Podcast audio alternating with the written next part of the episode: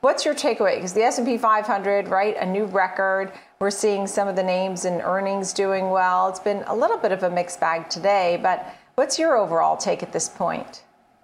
Thanks, Nicole. Nice to see you too. I, I, think we need to avoid some of the noise that's going on during earnings season, and particularly with a lot of headlines out there. Keep in mind, there's 95% of stocks in the S&P 500 above their 200-day average. That's one of the strongest readings we've seen over the last 40 years. So what, what does that mean?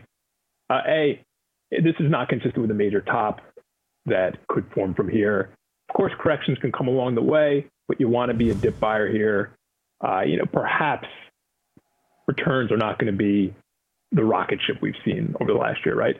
But overall, the structure of the market is still in pretty firm shape with this participation uh, underlying the indices. When you talk about um, what's going to lead the way, because as you made the point, right, more than 90% of the stocks are above the 200 day moving average. You know, that's great if you've been in the market, right? This is where you maybe take some profits. But now, when you look at what could be the leadership areas, I know you have some stocks that we should watch, but just the big picture here on what could be the leader, it's very hard to know at this point, isn't it? Yeah, there's a little bit of inflection point, right? Some of our risk barometers have paused over the last few weeks, but what we like is that discretionary is still in the driver's seat, right? Especially versus consumer staples. High beta stocks like financials and industrials still generally acting well. Copper, in terms of the macro environment, still very strong, especially relative to gold. And perhaps what's most telling is that even as yields pulled back over the last few weeks, and I know they're trying to turn higher here, you really didn't get any outperformance from consumer staples or utilities. So defensives remain off the leadership playing field. That's what's ideally the most important takeaway. So maybe there's bumps in the road for the market over the summer, but you want to stay involved in these cyclical risk-seeking groups like discretionary, like industrials, right. energy, and financials. Right? Stay involved in those right. places. And the sentiment, you know, you say is important. People didn't run for the hills or get super nervous. Um, tell me about some of the stocks you're watching. I know you're watching Amazon and Camping World. Tell me about those two names. Yeah, so Amazon is interesting because it hasn't done anything for six or seven months. This is a huge name in the index. I wonder if the earnings tomorrow is going to be a catalyst to get this up and out. But the more important question is does it resume as a leader? Tech and the Amazon type names have taken the back seat to cyclical. So we like Amazon from an absolute perspective, but it's the relative portion versus the rest of the market that's going to be key here to determine if we should be overweighting it again, uh, like over recent years. Staying in that sector, Camping World, much, much smaller name, was up a tremendous amount off the March lows. What we like about this name is that it's done nothing for the last nine months. It had a very sharp cooling period. And now it's breaking out again. And there's fuel to that breakout because the short interest on the name is about 15% of the float. That's high relative to other areas. So it's fuel for the breakout.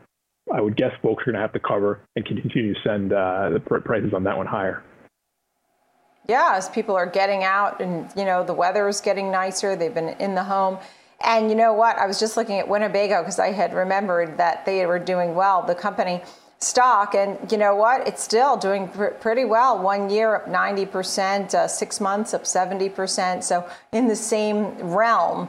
Um, not saying that it's one of your picks, but in the same idea there. What about UPS, right? A huge earnings report. Um, we're hmm. watching FedEx as well. Do you have a preference between one over the other at this point? I think if you're looking for one that hasn't moved yet, it's FedEx. But UPS is still a great chart, right? Phenomenal breakout yesterday. FedEx is almost identical in terms of the setup. We think it's just a matter of time before that one joins UPS going higher. So get involved with both of them. Uh, mm-hmm. you know, but FedEx perhaps the more timely of the two. We really like the setup for that name after a great run last year. Yeah, yeah. And what about because people are shopping, right? They're shopping online. We've seen that, and that has to get delivered. What about real estate? You have uh, REITs on your radar, different types, right? One was office REITs. Um, and the other was more based on retail. Tell me about the REIT world and investing there.